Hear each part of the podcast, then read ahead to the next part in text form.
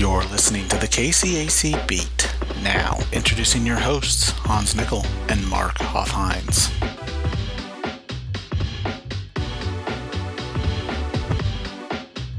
Hello and welcome to the KCAC Beat. My name is Hans Nickel, Assistant Commissioner Operations here at the Kansas Collegiate Athletic Conference. With me is Assistant Assistant Commissioner for Communications and Sports Information, Mark Hoffhines.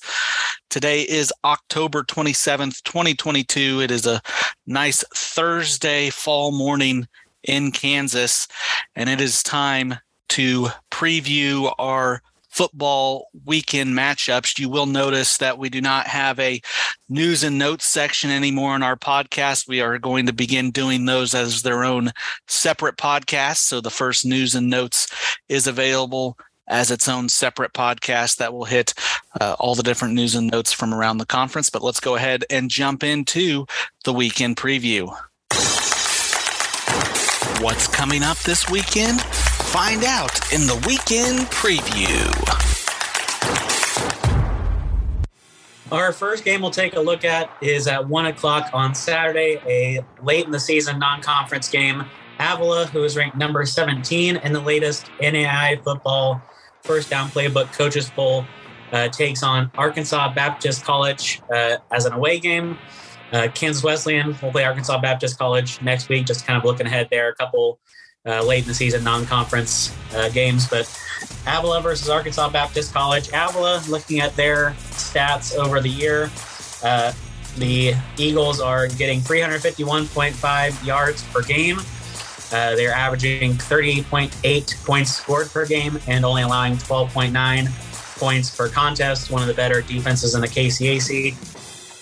Arkansas Baptist College, uh, we were not able to find stats for them uh, to compare like their season long averages, uh, but they are a, a NAIA opponent. So, uh, a as I said, kind of a, a quality non conference opponent late in the season. Uh, what are some players you're looking for in this matchup. So we'll look just at Avila again as Arkansas Baptist. We could not find their individual statistics, uh, but we're going to watch Malik Nesbitt, the running back for the Eagles, um, former all conference player, 78.5 yards per game on the ground. Currently, he scored seven rushing touchdowns on the year. Look for him to get going uh, in this game, along with quarterback Eli Williams. 157.1 yards per game, thrown 14 touchdowns on the year to just four interceptions. Uh, he's also rush rushes for about 59.9 yards per game and has scored six TDs on the ground. So has accounted for 20 touchdowns on the season. Will be a big part of that Eagle offense. Uh, our prediction in this one is Avila to go on the road and defeat Arkansas Baptist 30 to 14. Our next matchup is also a one o'clock game. Friends travels to Lindsborg to take on Bethany. Uh, the Falcons this year are averaging 325.5 yards per game on offense, uh, scoring 22.3 points per game, and allowing 29.1 points per game. And then Bethany, their averages on offense 177 yards gained per game, uh, scoring 7.6 points per contest, and allowing 44.4 points per game. Who are your players to watch in this game? We'll start with the road team, the Friends Falcons. Let's watch their running back, Zach Dressler. He's the second leading rusher in the conference in terms of yards per game with 109.8 yards per game. Has scored six touchdowns on the year and is currently rushing at a 5.9 yard per carry average. So look for the Falcons, especially in that heavy run offense, to get him going early and often uh, in this game on the road in Lindsborg. Defensively, watch the Falcons' defensive back Nolan Ewing, uh, currently averaging 6.7 tackles per game, has had six tackles for a loss, but is a very effective roaming defensive back, has four interceptions on the year. So look for him to try and create another turnover in this matchup against the Swedes. For Bethany, let's watch their wide receiver, Brock Burnett. 59.7 reception yards per game. He leads the team with three touchdowns, uh, averages just over two receptions uh, a game.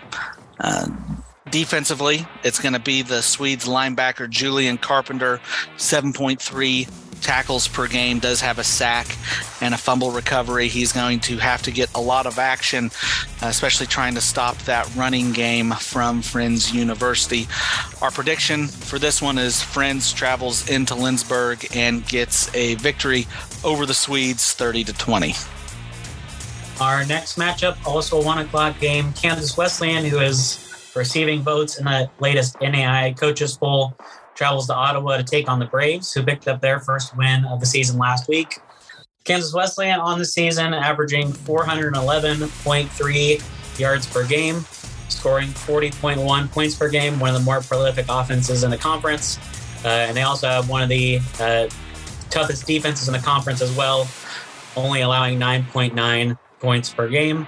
Uh, as far as Ottawa goes, 320.1 yards gained per game. Uh, the Braves are averaging 17.7 points scored per game and are allowing 30.7 points per game. Who are your key players to look at in this matchup? Starting with the road team again, the Coyotes from Kansas Wesleyan, that potent offense, 411.3 yards per game. Both our players are going to come from that offensive side of the ball.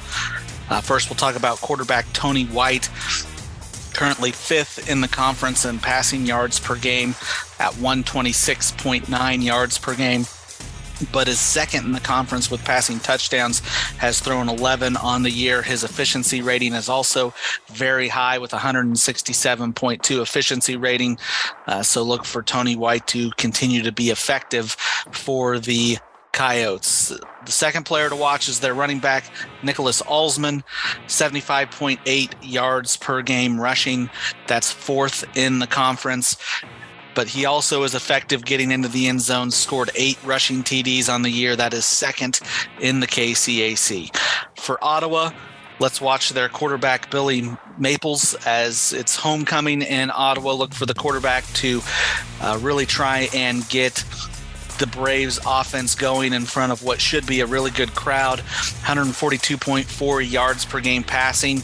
That's third in the KCAC for Maples, throwing six touchdowns on the year and has 113.1 efficiency rating. On the defensive end, uh, watch linebacker AJ Hempel, the current KCAC Defensive Player of the Week, uh, has 11.7 tackles per game. That is second in the KCAC.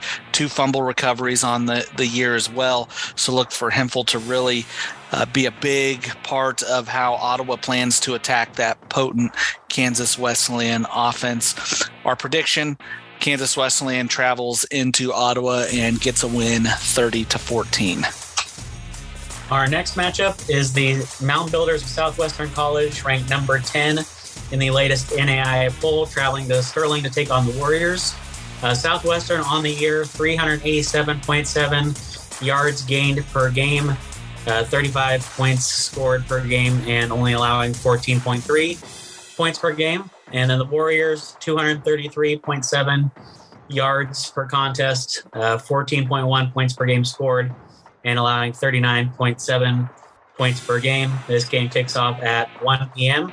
And who are some of your players to watch in this game? With the Mound Builders from Southwestern going on the road, uh, watch their wide receiver Josh Edson is one of the the big targets.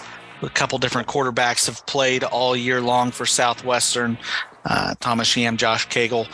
Uh, but really look for them to target Josh Edson, 63.5 yards receiving per game, scored four reception touchdowns. That is third in the KCAC.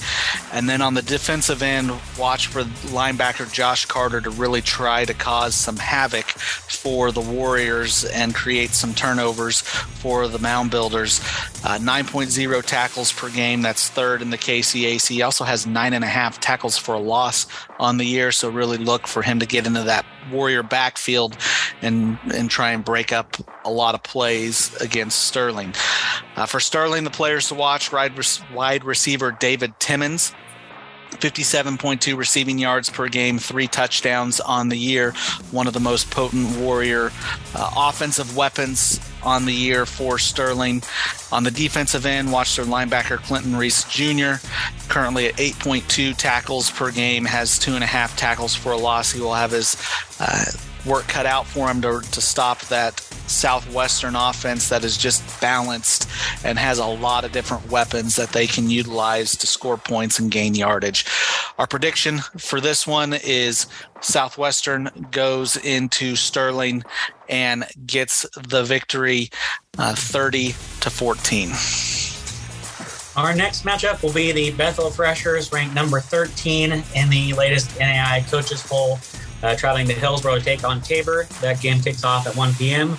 Bethel averaging 353.9 yards per game, scoring 32.5 points per game, and allowing 17.4 points per game.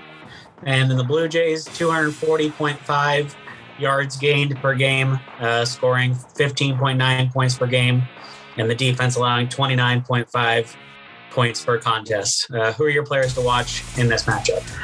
Got a prolific quarterback for Bethel, especially in terms of, of putting up points. Uh, their quarterback's DJ Sears, 117.4 yards per game passing, throwing nine passing touchdowns. That's fourth in the KCAC. Also does it on the ground, 52.6 yards rushing per game. So really a dual threat quarterback. Scored 11 touchdowns on the ground. That is first out of all rushers in the KCACs. Accounted for 20 touchdowns on the year. Defensively for Bethel, it's the linebacker Josh Siebolt that you'll want to watch. He will look to cause a lot of havoc and be all over the field. 8.8 tackles per game. That's fourth in the KCAC. He gets in the backfield, has four tackles for a loss on the year, and has two interceptions as well, one of which was a pick six. Uh, for Tabor, watch the running back Jacob Feel. Uh, 33.6 yards per game is not necessarily something to really watch, but he is one the one that will get the ball close to the end zone. Has three touchdowns on the year. On the defensive end for Tabor, it's their linebacker Brooke Gardner that's going to have a, a lot of work to do against that uh, Bethel offense that can attack you from a, a few different. Um, few different scenarios is really going to have to spy that that quarterback Sears for the the Threshers as well. But uh, Gardner averaging 8.3 tackles per game, has two and a half tackles for a loss on the year. Has also had an interception. Our prediction for this one, though, is Bethel goes into Hillsboro and gets the victory over Tabor 31 to 18. And our final game we'll take a look at, and I think is probably the most evenly matched game of the week as far as uh, as far as kind of how they perform throughout the season. St. Mary travels to McPherson to take on the Bulldogs. St. Mary averaging 262.9 yards per game on offense, scoring 23.6 points per game, uh, and allowing 30.1 points per game on defense. Uh, then McPherson averaging 366 yards per game, scoring 24.9 points per game, and their defense giving up 16.3 points per game. Uh, what players are you looking at for both these teams in this matchup? For St. Mary, watch their quarterback offensively, Eric Covington. Uh, doesn't throw for a lot of yards per game, 104.0 yards per game, but has thrown for seven touchdowns and is known to get into the end zone with his feet as well. Has six rushing touchdowns on the year. That's 13 total touchdowns that he's accounted for for St. Mary as one of their uh, more potent scorers. Defensively, watch the linebacker Hennessy Thomas. We say his name every week. Still leads the conference in, in tackles, 12.0 tackles per game, leads the conference in sacks with five total sacks, has four fumble recoveries, uh, scored defensive touchdowns on the on the year. So just really look for Thomas uh, to try and create havoc, create turnovers, uh, really go in and try and disrupt that Bulldog attack. For McPherson, uh, watch the running back Jonathan White. We say his name every week too. He is the conference leader in rushing, and it's not even close. He averages 143.7 yards per game rushing. That's first in the conference. He is the most prolific rusher uh, in the conference, has seven touchdowns on the year. Um, he is going to try and, and really drive that McPherson Bulldog offense in this game. On defense for McPherson, watch their linebacker Marquise Willoughby. Uh, he'll look to to contain Covington and to really put a stop to that St. Mary offense, averaging 7.7 tackles per game, has a sack and a half on the year and five tackles for a loss. Our prediction the home team, McPherson, wins this one in a close game against St. Mary, 28 to 21. And that brings us to the end of the weekend preview in football. Well, that'll do it for this episode of the KCAC Beat. Uh, we thank you all for listening. Make sure you subscribe wherever you listen uh, to make sure you don't miss an episode. We do have a lot of episodes coming out today. Uh, we have this one, men's and women's soccer weekend previews, a volleyball weekend preview, our new news and notes podcast also comes out today, as well as a uh, kind of a season preview for men's and women's basketball. Today is the first day for for countable games for uh, men's women's basketball. And I believe on both the men's and women's side, over half of our teams are uh, competing this weekend. So wanted to make sure we kind of reviewed last season in basketball and took a look at uh, what's kind of transpired in the preseason. So make sure you check that out. But for everybody at the conference office, we hope you have a great day and a great rest of your week.